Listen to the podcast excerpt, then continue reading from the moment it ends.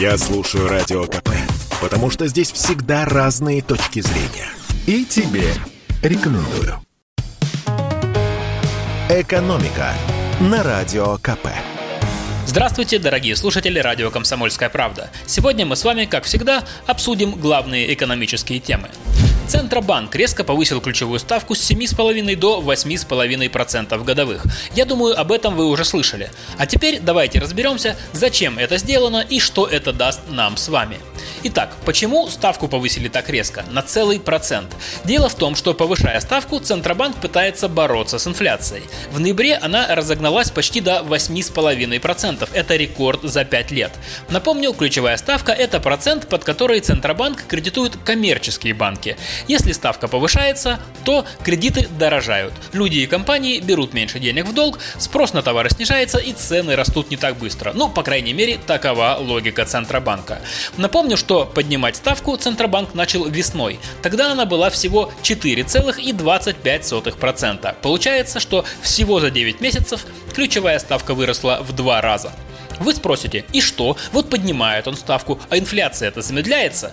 Что могу сказать? Действительно, недавно она начала замедляться. Уж не знаю, насколько это заслуга Центробанка, но в декабре годовой рост цен снизился с 8,4 до 8,1%. Центробанк прогнозирует, что к концу декабря инфляция замедлится еще сильнее и окажется ниже 8% по итогам года.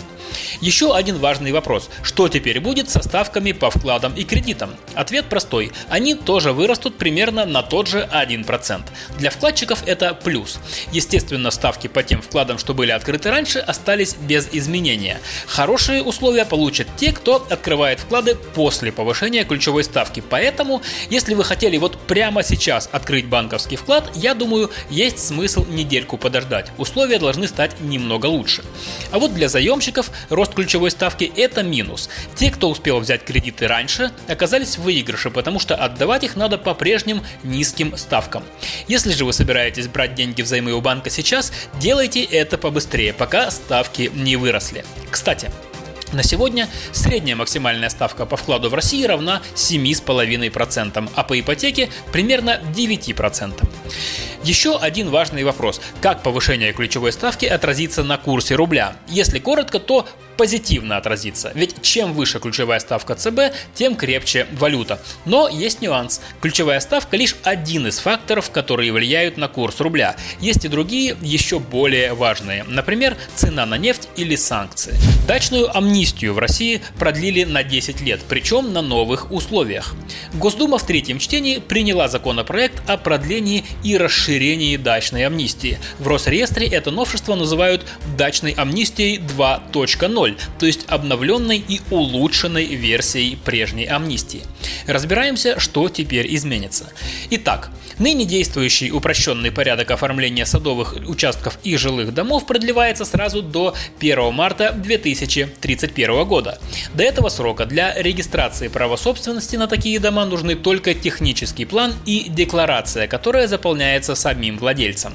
Кроме того, под амнистию попадут также дома в частном секторе, построенные еще в советские времена или в 90-е годы. С ними проблема примерно та же, что и со старыми гаражами, для которых с сентября нынешнего года объявили гаражную амнистию. Люди зачастую живут в таких домах десятилетиями, но не могут их оформить, поскольку нет нужных документов. Теперь подтвердить свои права на дом и бесплатно зарегистрировать собственность землю под ним можно будет по более простой схеме. Сгодится любой из документов, список длинный, но в общем документы эти должны косвенно подтверждать, что вы владеете этим домом. Например, сойдут оплаченные счета за коммунальные услуги. Главные условия такие. Дом должен быть построен до 14 мая 1998 года, то есть до вступления в силу нынешнего градостроительного кодекса, и также он должен располагаться в границах населенного пункта на землях, которые сегодня находятся в государственной и немуниципальной собственности. Еще одно новшество. Теперь участки, предоставленные на праве постоянного бессрочного пользования, было такое раньше, можно будет оформить в наследство.